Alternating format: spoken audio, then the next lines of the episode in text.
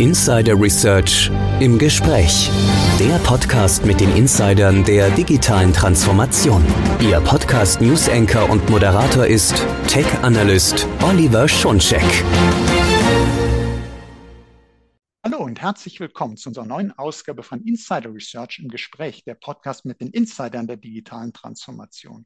Mein Name ist Oliver Schoncheck, ich bin News Analyst bei Insider Research. In diesem Podcast geht es um die konkrete Steigerung der Energieeffizienz und der Nachhaltigkeit im Rechenzentrum. Nun, über energieeffiziente und nachhaltige IT wird gegenwärtig viel gesprochen, auch in diesem Podcast und das zu Recht. Heute wollen wir uns an einem Beispiel mal anschauen, wie die Energieeffizienz und Nachhaltigkeit konkret mit einem Server weiter gesteigert werden kann. Und es stellt sich dabei unter anderem die Frage, Energieeffizienz ist ja nicht das alleinige Ziel. Unternehmen haben ja mit ihrer IT-Infrastruktur viele Ziele, die sie erreichen wollen. Es gibt viele Bereiche, die optimiert werden sollen. Und da wäre interessant zu erfahren, zum einen, welche Faktoren sind das denn alles? Und wie kann man diese Ziele in der Praxis möglichst gleichzeitig und gemeinsam erreichen? Darüber spreche ich nun mit Peter Dümig. Er ist Senior Server Product Manager bei Dell Technologies. Hallo, Herr Dümig. Hallo, guten Tag. Hallo. Ich freue mich sehr, Sie wieder äh, im Podcast zu haben. Ist mir jedes Mal eine Freude. Und wir haben einen zweiten Insider, Benjamin Finzel. Er ist Field Marketing Manager im Center of Competence bei Dell Technologies. Hallo, Herr Finzel. Guten Tag. Hallo.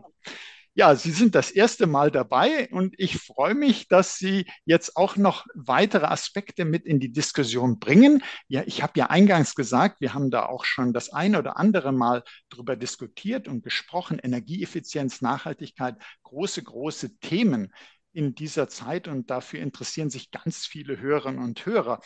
Aber ich sage das auch im Intro und da wende ich mich mal an Sie, Herr Dümich, zuerst. Äh, Energieeffizienz ist nicht das einzige Ziel, so wichtig wie das ist. Die Unternehmen betreiben ja ihre IT-Infrastruktur erstmal, weil sie eben IT-Dienste äh, nutzen wollen. Aber es gibt eben viele Bereiche, wo man Optimierung haben möchte. Vielleicht können Sie uns da erstmal ein Bild geben. Was wollen denn die Unternehmen in der Praxis möglichst alles erreichen? Müsste ich ja beinahe sagen, die Quadratur des Kreises. Am besten für keine Energie, möglichst viel Leistung, Leistung bei keinem Geld.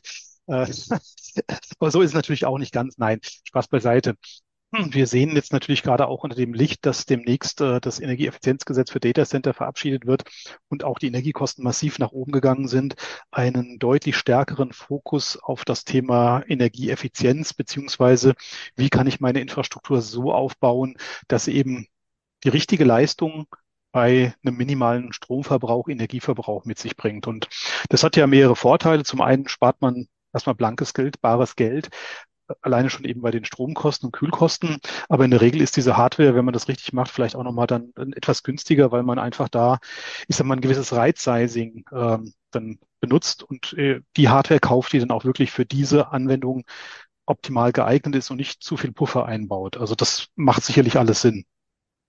Mhm. Also haben wir jetzt schon mal mitgenommen. Natürlich, klar, man würde gerne die Kosten optimieren. Man will trotzdem eine möglichst hohe Leistung, wenig Energie verbrauchen.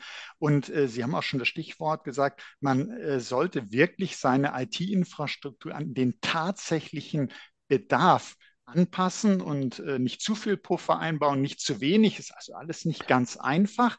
Und Herr Finzel, wenn ich Sie jetzt mal frage, äh, die Branchen beschäftigen sich ja durchweg mit dem Thema, sowas wie Energieeffizienz, Kostenreduktion, klar. Aber es gibt ja Branchen, wo diese Herausforderungen besonders groß sind, also die zum Beispiel sehr viel Energie verbrauchen, wenn es um das Thema IT-Infrastruktur geht. Haben Sie da Beispiele für uns? Können Sie uns das ein bisschen erläutern? Sehr gerne. Also im Endeffekt fängt, fängt schon mal da in dem Bereich an. Also jede Firma, die ein sehr, sehr großes Rechenzentrum betreibt, ja, das kann zum Beispiel ein großer Mittelständler sein oder wirklich auch ein großer Enterprise-Kunde bis hin zu, zu Hosting oder auch HPC-Anbietern oder auch zu einer Universität. Also das, das Feld hierbei für die Kunden ist, ist weit gefächert. Ja, das heißt zum Beispiel bei einem, in einem Hosting-Bereich ist es relativ einfach. Die wollen natürlich die Energiekosten, die ein System konsumiert, so gut es geht, senken, damit verbunden auch ihre Klimaanlage, sage ich jetzt mal, entlasten, um an zweierlei Fronten zeitgleich zu sparen. Auf der anderen Seite ist es zum Beispiel bei einem großen universitären Rechenzentrum durchaus möglich, dass die Kunden neben der Kostenreduktion, ähm, die sie auf der Stromseite haben, auch in die Richtungen denken und partizipieren wollen, wie sie die Abwärme vom Rechenzentrum besser nutzen können, ohne dass sie quasi riesige Kühltürme draußen betreiben. Also ähm, die großen Herausforderungen sind halt wirklich, die Abwärme zu nutzen und den Stromverbrauch zeitgleich zu senken. Wenn ich äh, gleich mal bei Ihnen bleibe, Herr Finzel, weil sich das so ein bisschen Hand in Hand gibt, wenn wir da nochmal so sehr anspruchsvolle Anwendungsfelder anschauen. Also sowas wie Scale-out-Applikationen als Stichwort. Können Sie uns das erklären, was das eigentlich heißt und dafür Beispiele geben? Sie haben uns ja auch schon gesagt, Hosting, äh, wenn man da bestimmte anspruchsvolle Anwendungen hat oder High-Performance-Computing. Können Sie da noch ein bisschen sagen, warum ist das so besonders schwierig in diesen Bereichen? Ich persönlich stelle mir vor, ich muss äh, auf sehr leistungsstarke und vielleicht auch dynamisch anspruchsvolle Applikationen reagieren und gleichzeitig will ich möglichst wenig verbrauchen und irgendwie da dieses Gleichgewicht zu finden. Können Sie uns das so ein bisschen erläutern, wie, wie das ist? Hm. Also im Endeffekt als erstes äh, Scale-out-Applikationen sind halt Applikationen, die halt über die Anzahl der Systeme skalieren und nicht über die Leistungsfähigkeit der Systeme skalieren.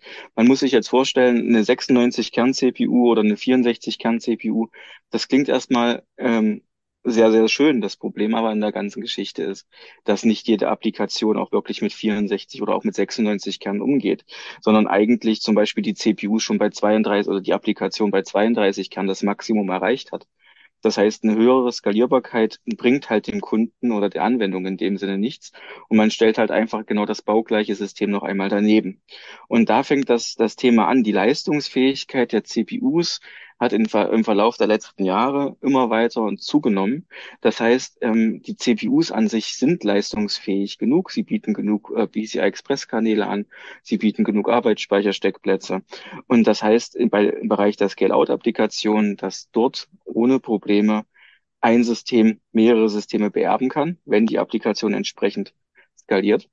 Und auf der anderen Seite ist es dann halt wichtig, dass dieses System oder diese CPUs, die eingesetzt werden, energieeffizienter werden. Das heißt, zum Beispiel, wenn ich bei, ähm, mit 200 Watt 64 Kerne betreibe und vorher musste ich, um die gleiche Kernanzahl zu haben, schon im Bereich von 300, 400 Watt gehen. Ähm, das heißt, dort habe ich eine sehr, sehr starke Reduktion der Energiekosten. Und im Bereich von HPC, also High Performance Computing, gibt es einmal ja als, als erste Richtlinie die sogenannte Top 500 List, also die 500 leistungsfähigsten HPC-Systeme der Welt. Und auf der anderen Seite gibt es dort aber auch die Green 500. Also das sind im Endeffekt die 500 leistungsstärksten HPC-Systeme in Korrelation gesetzt zum Energieverbrauch. Und das heißt, dort ist es auch so, dass der Energieverbrauch in den Vordergrund gesetzt wird, also zum, zum eingesetzten Strom, wie viel Leistung ich rausbekomme. Und viele Kunden in diesem Bereich wollen natürlich, wenn die ein HPC-System sich anschaffen, dieses HPC-System eigentlich rund um die Uhr auf 100 Prozent Auslastung nutzen.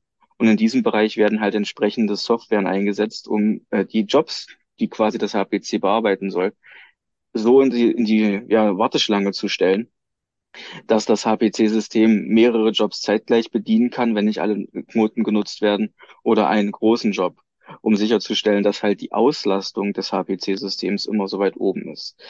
Wenn ich jetzt nicht auf den Stromverbrauch achte dabei, ähm, dreht sich jetzt momentan ähm, der, der Kostenpunkt sehr, sehr stark nach oben. Auf der anderen Seite ist es jetzt dann so, wenn ich den, ähm, die, das Spagat zwischen Energieeffizienz und Leistung bringe, dass viele Kunden da in dem Bereich dann halt auch anfangen, von zwei Sockelsystemen zum Beispiel auf ein Sockelsysteme zu gehen, weil der eine Sockel leistungsfähig genug ist. Mhm.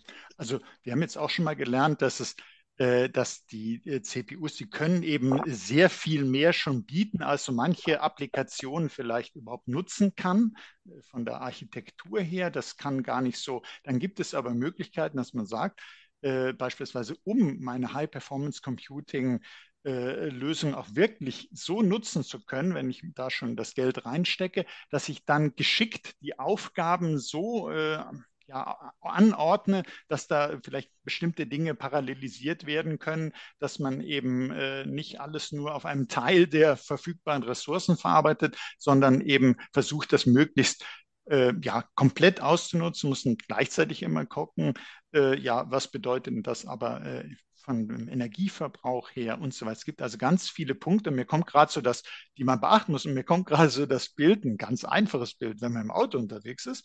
Und äh, beim Navigationssystem gibt es ja diese ganz einfachen Dinge, wo man sagt, äh, kürzeste Route oder schnellste Route oder optimale Route. Und da sieht man schon, dass die Navigationssysteme sich da äh, durchaus auch bei den Berechnungen unterscheiden, weil manchmal ist es nicht so ganz optimal, was da herauskommt. Es ist also nicht immer ganz einfach, sowas das Optimale zu finden für die jeweilige Situation.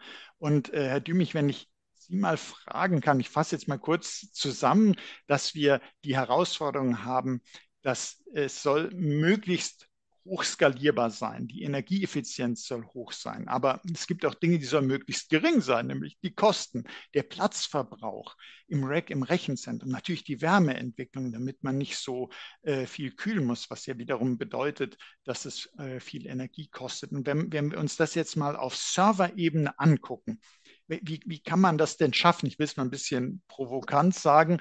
Kann man weniger Server für mehr Leistung nehmen? Ist das so der Weg? Das wäre natürlich schön, wenn das ginge, aber so ganz einfach äh, klappt das nicht. Nein, aber wir haben schon versucht, bei dem System genau das zu kombinieren, so gut wie es eben möglich ist. Also Benjamin hat es ja schon äh, schön gesagt. Äh, es gibt viele Anwendungen, die eben über die Anzahl der Maschinen skalieren. Und das ist sehr oft eben gerade im Hosting-Bereich der Fall, bei HPC-Anwendungen auch der Fall. Aber es gibt auch viele, viele interne Anwendungen bei Kunden. Also äh, das ist natürlich auch eine Art des Hostings, aber ich sage mal zum Beispiel Webshops und andere Dinge. Und ähm, die Kunden wollen eben auch eine kompakte Bauform haben, weil das auch eine Rolle spielt. Klar, Platz ist auch ein Kostenfaktor. Und ähm, deswegen haben wir dann auch uns entschieden, eine Bauform zu nehmen, die jetzt nicht neu ist. Das ist so ein Chassis, wo ähm, ja, vier Serverknoten eingeschoben werden können, das zwei Hühnernheiten hoch ist, wo dann einfach eben über eine gescherte Infrastruktur, sprich die Netzteile, dann eben auch dort eine gewisse Effizienz nochmal rausgeholt wird. Und damit erreichen wir einmal eben eine kom relativ kompakte Bauform. Das heißt, wir haben pro Hühnernheit 128 Cores. Das ist schon mal gar nicht so schlecht mit der geringen Energiemenge, die dafür benötigt wird und ähm, auf der anderen Seite eben dann auch eine entsprechende ähm, Effizienz, was das Ganze anbelangt. Also eine sehr schöne Kombination. Und ich denke, gerade eben, wie gesagt, für das Thema Hosting kann das sehr, sehr spannend sein, aber für alle Kunden, die eben wirklich echte Scale-out-Infrastrukturen benötigen. Und ein weiterer Punkt, den ich persönlich sehr gut finde, es ist eben wirklich auch ein ein echter Dell PowerEdge Server. Das heißt, wir haben da keine Abstriche gemacht bei dem Thema System Management, wir haben keine Abstriche gemacht bei dem Thema äh, Qualität, Bauqualität, äh, wir haben keine Abstriche gemacht, was Serviceoptionen anbelangt. Es ist halt einfach, ja, man könnte jetzt sagen, eine Abrundung nach unten, was natürlich auch nicht korrekt ist, weil 64 Cores ist jetzt nicht gerade wenig. Aber wenn man eben sieht, äh, was auch Benjamin schon sagt, dass eben die in Anführungszeichen anderen CPUs äh, hochgehen auf 128 Cores, TDPs erreichen jenseits der, der 350 Watt, dann ist natürlich schon ganz schön, auch ein System zu haben, was eine sehr vernünftige Leistung mit sich bringt und trotzdem eben energieeffizient ist. Und da ist in der letzten Zeit vielleicht nicht ganz so viel Augenmerk drauf gelegt worden in meinen Augen. Mhm. Also, dass man wirklich äh, sagt, man, man wählt einen Server, der die gewünschte Leistung bringt bei der äh, beim optimierten Ressourcenverbrauch. Man äh, guckt dann, dass er wirklich leistungsstark ist, aber man muss auch nicht immer, sagen wir mal, den, den allerleistungsstärksten haben, sondern es muss passen zum jeweiligen Bedarf. Und wir gucken uns jetzt ganz konkret den neuen Dell-Server C6615 an und da kommt ja äh, ein Prozessor von AMD der vierten Generation zum Einsatz. Haben Sie da vielleicht ein paar Informationen, Herr Dümich, für uns? Was bietet denn der Prozessor speziell? Ja, das ist ja eigentlich eher das Spezialgebiet von Benjamin. Ähm, aber das ist eben, wie ich schon sagte, so ein bisschen in Anführungszeichen die Abrunde nach unten. Mhm. Äh, normalerweise, wenn wir unsere Server angucken mit AMD-Prozessoren bisher, muss man sagen, waren das typischerweise äh, mit dem Codenamen Genoa oder Bergamo CPUs von AMD, die wir dort einsetzen. Und ähm, die Siena CPU ist eben genau ein Prozessor, der das Thema Energieeffizienz mit vernünftiger Leistung als balanciertes System zur Verfügung stellt. Und in meinen Augen deswegen eben so spannend ist, weil viele Kunden mit der großen Core-Anzahl, die wir heute haben in den CPUs, äh, ja, dass sie die eigentlich gar nicht wirklich brauchen. Muss mal ganz platt zu sagen. Mhm. Und Herr Finzel, wenn, wenn ich das schon die äh, Riesengelegenheit habe, einen, speziell einen AMD-Insider sozusagen hier mit im Podcast zu haben, wobei natürlich der Herr Dümich uns da schon sehr, sehr viel äh, zu erzählen hat und auch schon erzählt hat, können Sie uns da noch ein bisschen mehr Einblicke geben? Selbstverständlich. Also im Endeffekt, ähm, was man so sagen kann, also die Sienna CPU, also die 8004er Variante, ist halt die Abrundung, wie Peter schon gesagt hat, nach unten. Das heißt, anstatt mit 16 Kern anzufangen, fangen wir halt da bereits bei 8 Kern an und wir hören aber dafür bei 64 Kernen auf. Wenn wir das Ganze jetzt mal ein bisschen in Relation setzen zu den Genua CPUs zum Beispiel, kann eine Genua CPU mit 64 Kernen bereits 400 Watt dienen bei Bedarf ja, wenn es also entsprechend eingestellt ist. Der Hintergrund ist, Genua ist halt auf äh, die Performance pro Kern optimiert. Und Sienna hingegen bedarf maximal 225 Watt bei 64 Kernen. Und da kriegt man sehr, sehr stark mit, dass die Effizienz ähm, hier erheblich mehr im Vordergrund steht. Um mal den Vergleich zu machen, man könnte, wenn der Kunde drauf besteht, ähm, diese CPU sogar mit 155 Watt betreiben. Das ist äh, ein bisschen mehr als zwei Watt pro physischer Kern. Ähm, das ist schon eine ordentliche Hausnummer, wenn man sich das zusammenrechnet. Und man muss auch fairerweise dazu sagen, ähm, dass die sechs Memory-Kanäle, die die Sienna CPUs bereitstellen, genau wie 96 PCI Express Lanes sind, ähm, für die meisten Anwendungsfälle, die ein Kunde hat, bereits ausreichend sind. Und dazu muss man noch in, in Relation setzen, dass viele Kunden, die halt private Rechenzentren in ihren Häusern betreiben, das sind halt Rechenzentren, die sind halt 20, 30 Jahre zeitweise alt. Die sind gar nicht, ähm, ja, die sind gar nicht darauf ausgelegt, pro Rack Leistungswerte zum Beispiel von 40, 50 Kilowatt zu haben. Die meisten, die typischen Rackgrößen, die mir in der letzten Zeit begegnet sind, sind so die Aussagen 10, 12, vielleicht mal 18 Kilowatt pro Rack. Und da muss, muss man, muss man sagen, dass halt Systeme, die sehr, sehr viel Leistung rausbringen, aber halt auch sehr viel Energie konsumieren, dazu führen, dass solche Systeme oder Racks oder generell Platz, der ja heutzutage auch schon eng wird, gar nicht mehr effektiv genutzt werden kann. Und damit ist halt ein dichtes System wie der C6615, der halt, wo halt vier Server auf zwei Hühnerheit untergebracht werden können, sehr, sehr optimal einzusetzen, weil ich natürlich auch relativ wenig Stromverbrauch habe. Man bekommt halt bei 20 Kilowatt pro Rack zum Beispiel bis zu 56 Server in einem Rack unter. Und das ist schon eine ordentliche Anzahl von Systemen. Mhm. Also ja, man muss auch ein bisschen aufpassen, vielleicht an der Stelle, weil es mhm. gibt viele Kunden, die dann sagen, uh, kleinerer Prozessor, hoffentlich reicht das. Also ja, ich mache mir auch immer den Spaß in meinen Kundenterminen und schaue mir tatsächlich die Auslastung der CPU an. Also ich frage viele Kunden dann, okay, wie stark ist denn auch in der virtualisierten Umgebung Ihre CPU tatsächlich ausgelastet? Und äh, das geht selten über 25 Prozent hoch. Also das heißt, wir haben in der Regel, was die CPU-Seite anbelangt, viel zu große, viel zu leistungsfähige CPUs auch äh, eingesetzt, äh, weil eben viele Kunden wirklich für den Worst-Worst-Case kalkulieren. Und hier mit so einem Plattform kann man eben gerade die in Anführungszeichen kleineren Aufgaben, und da gibt es ja Millionen von in jedem Unternehmen, extrem gut in meinen Augen ähm, bedienen. Also vielleicht, dass man äh, mal so um eine Parallele zur Security zu machen, äh, viele Unternehmen denken, ich bin eigentlich kein Angriffsziel, ich muss da jetzt nicht vielleicht was machen, das wird schon andere treffen. Meint man hier eher, ja, also meine Anforderungen sind wirklich ganz, ganz hoch und ich muss mich darauf vorbereiten, es könnte ja noch höher werden, ist da sozusagen auf Nummer vorsichtig. Äh, und sollte doch viel mehr gucken, was ist mein tatsächlicher Bedarf, was passt zu mir, was passt aber auch sozusagen zu meinem eigenen internen Rechenzentrum, was kriege ich da überhaupt unter, was macht Sinn. Also einfach wirklich zu dimensionieren nach Bedarf und Möglichkeiten und da das Beste rausholen und nicht immer meinen, äh, ich brauche ganz, ganz viel Reserve.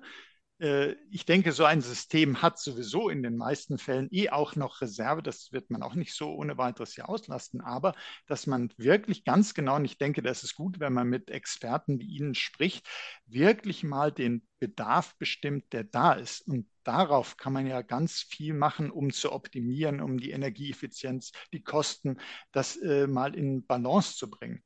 Aber Jetzt haben Sie ja schon gesagt, was der AMD-Prozessor da an Möglichkeiten zum Beispiel mitbringt. Aber es gibt ja sicherlich weitere Eigenschaften des Dell C6615 oder Technologien, die dabei helfen, einerseits Energieeffizienz hoch, Leistung hoch, Platzbedarf runter, dass man sozusagen diese verschiedenen Anforderungen, die man hat, äh, dass man die mit diesem Server eigentlich sehr gut abbilden kann. Können, können Sie beide sehr gerne, sind ja beide Experten, äh, da noch was zu sagen, was diesen Server auch noch auszeichnet? Ja, aber sicher. Also ich, eins, für mich das Wichtigste hatte ich schon erwähnt gehabt, äh, das ist eben das Thema System Management. Also wir können die Maschine genauso wie alle anderen Dell PowerEdge Server 100% in unser Ökosystem einbinden. Das heißt, da werden genau die gleichen Methoden verwendet, die äh, eben eine Verwaltung möglich machen. Also das Monitoring geht weiterhin über unsere Managementkarte, die iDRAC, die eingebaut ist. Wir haben das OpenMensch Enterprise als Konsole, die dann als Software-Tool die Überwachung übernimmt, Patching übernimmt, Firmware-Updates ausrollt, äh, Konfigurationsdateien äh, ausrollt. Also alles das, was man so klassischerweise im Rechenzentrum macht. Aber man kann sie natürlich dann auch genauso in eine VMware-Umgebung einbinden oder eben für die Kunden, die wirklich tatsächlich im Hosting-Umfeld unterwegs sind und gerne mit Scripting und Linux arbeiten. Die Maschinen sind auch voll skriptbar, genau wie die restlichen PowerEdge-Server auch. Das heißt, wirklich 100 Prozent eins zu eins das gleiche Management-Paradigma wie bei den ganzen anderen PowerEdge-Servern auch. Und das macht es natürlich Kunden auch leicht, ähm, die zu integrieren und zu nutzen. Und das Zweite, was wichtig ist, und das Stichwort hatten Sie gerade schon erwähnt, Herr Schoncheck, äh, das Thema Security ist natürlich auch sehr wichtig. Also gerade eben in Anführungszeichen exponierte Server wie in Webanwendungen werden natürlich auch gerne angegriffen.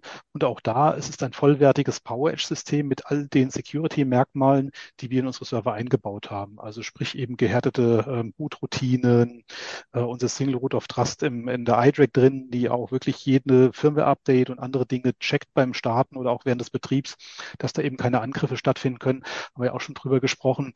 Ähm, das ist alles dort auch mit rein integriert. Also wirklich ein vollwertiges System, wie alle anderen PowerEdge-Server auch, nur einfach noch etwas kompakter und energieeffizienter als äh, vielleicht ein Standard 200 Einheiten Rack-Server, den man normalerweise vielleicht einsetzen würde. Mhm. Also äh, sozusagen nochmal äh, Revue passiert äh, lassen. Äh, Sie sagten ja eingangs, das Schöne ist, das ist wirklich ein PowerEdge-Server. Der hat also alle Vorteile, die man davon kennt, das sind die ganzen Security-Features, das sind die äh, Management-Möglichkeiten, die man hat. Der lässt sich genauso einbinden wie die anderen auch. Das heißt nicht, weil der besonders energieeffizient ist und man dann geguckt hat, welche Leistung brauche ich wirklich, der also nicht äh, vielleicht so äh, der, äh, der Rennwagen unter, unter den Autos unbedingt sein muss, sondern ein äh, robuster, kraftvoller, äh, ja, ein Arbeitstier auf alle Fälle, ähm, dass, dass man den eben äh, nicht falsch einschätzen sagt, ja gut, da gibt es aber vielleicht auch Abstriche an dem und den Stellen. Das ist gar nicht der Fall. Und äh, dann wird ja auch sicherlich aus der Fall sein, dass da auch so dieses intelligente Air Cooling mit drin ist. Kann einer von Ihnen beiden mir dazu noch was sagen? Also ich habe das mal so verstanden, dass man da wirklich so ganz gezielt äh, schauen kann, wo ist vielleicht eine äh, punktuelle, punktueller Bedarf für Kühlung und das kann man dann genau ansprechen. Können Sie das erklären, wie das geht und was da verfügbar ist? Also im Endeffekt handelt es sich ja dabei um erstmal einen, einen Chassis, in dem vier Server untergebracht werden.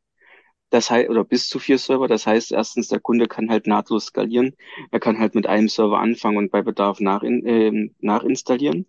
Die Gehäuse sind im Vergleich zu den früheren Generationen dahin optimiert, um einen höheren Luftfluss durch das System zu gewährleisten.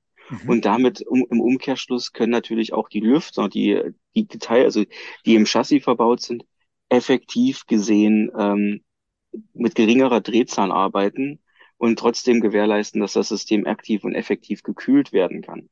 Mhm. So, und dadurch, dass natürlich bis zu vier Server drinnen verbaut sind, ist und diese eigenen Server keine äh, Kühlung besitzen, sondern dass das Chassis das bereitstellt, ist es so, dass das Chassis sich optimal in die Kundenumgebung einbindet. Ja. Allerdings kann man, dazu, kann man dazu sagen, das Chassis und auch die Server selbst können mit Umgebungstemperaturen einlasstechnisch von 35 Grad problemlos umgehen. Das heißt, man hat dort keinerlei Probleme. Ja, und durch diese Shared-Infrastruktur ist das Ganze natürlich auch effizienter. Man kann sich ja vorstellen, wenn jetzt äh, vier Server sich sechs Lüfter teilen, ist das effizienter, als wenn ein Server sechs Lüfter hat. Mal als ein Beispiel. Mhm. Und obendrein ist noch so, die von mir schon so oft erwähnte iDRAC, die hat natürlich auch noch Mechanismen drin, die dann ein Feintuning erlaubt. Also wir können ja so Spielereien machen, dass man sagen kann, ja, hinten soll eine bestimmte Auslasstemperatur entstehen, also dass innen drin quasi so ausgesteuert wird, dass möglichst heiße Luft hinten rauskommt. Das ist dann für Kunden interessant, die eben zum Beispiel die Wärme recyceln wollen und ähm, über eine Rückwand oder sowas abführen und damit dann eben ja, ein Gewächshaus äh, heizen oder was auch immer damit angefangen wird. Also da kann man auch über die Steuerung in der Karte selber drin noch ein bisschen äh, tweaken, um das optimale Ergebnis in der Infrastruktur zu erreichen. Mhm. Und bedeutet eben, dass auch dieser Server eben auch diese, weil Sie sagten, das ist ja Teil iDRAC, dass das eben da auch genauso wie bei den anderen auch alles verfügbar ist. Genau. Wenn man jetzt das äh, gehört hat, gerade auch so, weil wir gesagt haben, wir schauen uns mal einen konkreten Fall an, weil das ist immer ganz wichtig, dass man über Nachhaltigkeit, Energieeffizienz spricht. Ja, aber ganz konkret, wie mache ich das und wie sieht das bei einem speziellen Server aus? Und das haben wir jetzt ja hier beim C6615 mal gemacht.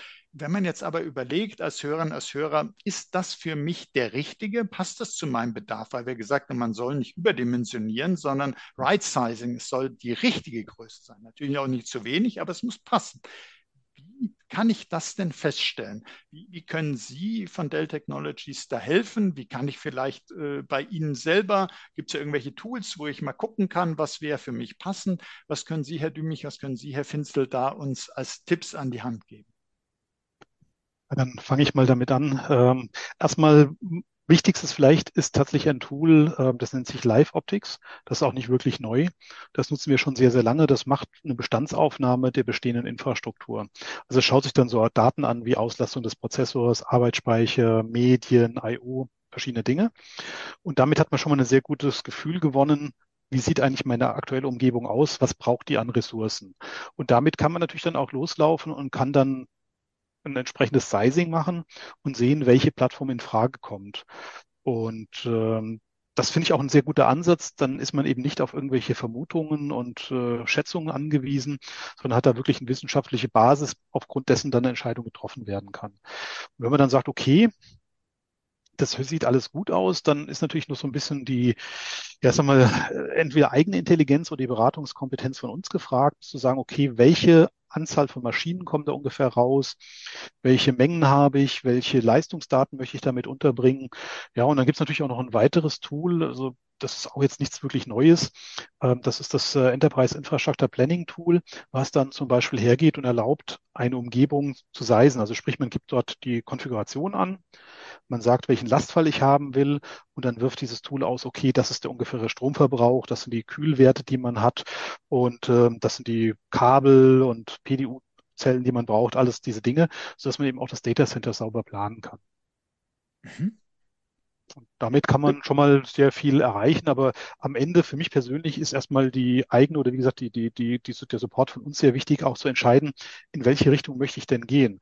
Mache ich ein Scale-out-Konzept? Möchte ich lieber mit der Maschine wachsen? Wie viele Systeme brauche ich überhaupt? Was habe ich überhaupt an Ressourcen drumherum? Also sprich an Kühlmöglichkeiten. Äh, Benjamin hat es ja schon erwähnt, in vielen Fällen sind die Racks gar nicht so groß dimensioniert, dass man da endlich viel Kapazität unterbringen kann. Das gleiche gilt natürlich auch für die Kühlleistung. Genau. Und zum, zum Abschluss oder zum Anschluss hierbei kann man natürlich dann auch noch zusätzlich von den, von der AMD-Seite die sogenannten Epic Processor Tools nutzen, um dann äh, zum Beispiel die Werte, die dann rausgekommen sind beim Infrastructure Planning Tool von unserer Seite, ähm, abzurunden, um zu sehen, wenn man vorher eine, eine Konkurrenzlösung entsprechend hatte, ähm, was denn die Ersparnis ist von A nach B inklusive Reduktion des Stromverbrauchs auch über den Weg hin, wie viele Greenhouse, also, also wie viel Greenhouse Gas Emissions, wie es so schön auf Englisch heißt, in metrischen Tonnen ich dabei in der Lage bin, über einen, zum Beispiel eine, eine Betrachtung von drei oder fünf Jahren einzusparen, so dass der Kunde selber auch für sich entscheiden kann, äh, welche Lösung macht für mich am meisten Sinn. Mhm.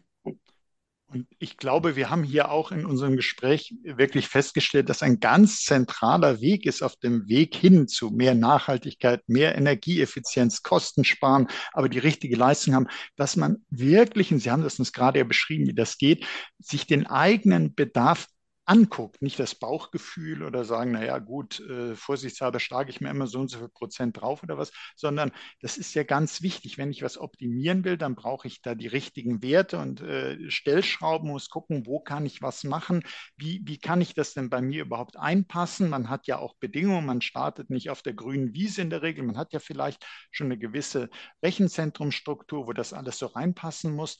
Und äh, da denke ich, haben sie uns ganz viele wertvolle Hinweise gegeben, dass man mal konkret sieht, wie schafft man das denn? Ein nachhaltiges und energieeffizientes Rechenzentrum am Beispiel dieses Servers C6615 und darüber hinaus haben sie uns natürlich noch viele andere wertvolle Hinweise gegeben. Und da möchte ich Ihnen beiden, Herr Dümich und Herr Finzel, ganz herzlich danken, dass Sie hier äh, als Insider beide mit im Podcast gewesen sind und Sie haben sich da sehr schön die Bälle zugespielt, wie ich es mir erwartet habe. Das freut mich sehr. Dankeschön an Sie beide.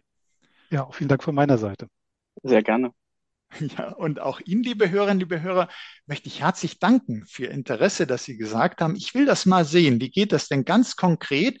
Thema ist mir wichtig, darüber wird viel gesprochen, aber wie mache ich das denn? Wie kann ich das feststellen, wie das bei mir im eigenen Rechenzentrum funktioniert? Und da haben Sie viele wichtige Hinweise bekommen in diesem Podcast. Und es gibt natürlich auch wieder Links in den Show Notes, sodass Sie sich damit nochmal eingehend befassen können. Und ja, ich freue mich, dass Sie diesmal dabei waren. Seien Sie auch das nächste Mal dabei, wenn es heißt Insider Research im Gespräch, der Podcast mit den Insidern der digitalen Transformation, so wie der Herr Dümich und der Herr Finzel, die eben gezeigt haben, wenn man seine Erfahrungen hat und die kann man eben als Unternehmen alleine gar nicht so haben, wie das solche zwei Insider wie die beiden haben können. Geht gar nicht. Man hat ja nur seinen eigenen kleinen Blick. Da helfen eben, hilft das Gespräch mit diesen Experten. Es hilft so ein Podcast wie das. Es helfen solche Tools, die erwähnt wurden, dass man da auch mal gucken kann, weil dann natürlich auch Erfahrungswerte eben mit eingeflossen sind, äh, dass man das auf sich selber anpassen kann. Ja, und wie gesagt, seien Sie das nächste Mal auch dabei und wenn es Ihnen gut gefallen hat, dann teilen Sie doch diese Folge in den sozialen Netzwerken, abonnieren Sie unseren Podcast, Sie finden uns auf allen führenden Podcast-Plattformen. Das war Oliver Schoncheck von Insider Research im Gespräch mit Peter Dümig und mit Benjamin Finzel von Dell Technologies. Herzlichen Dank nochmals.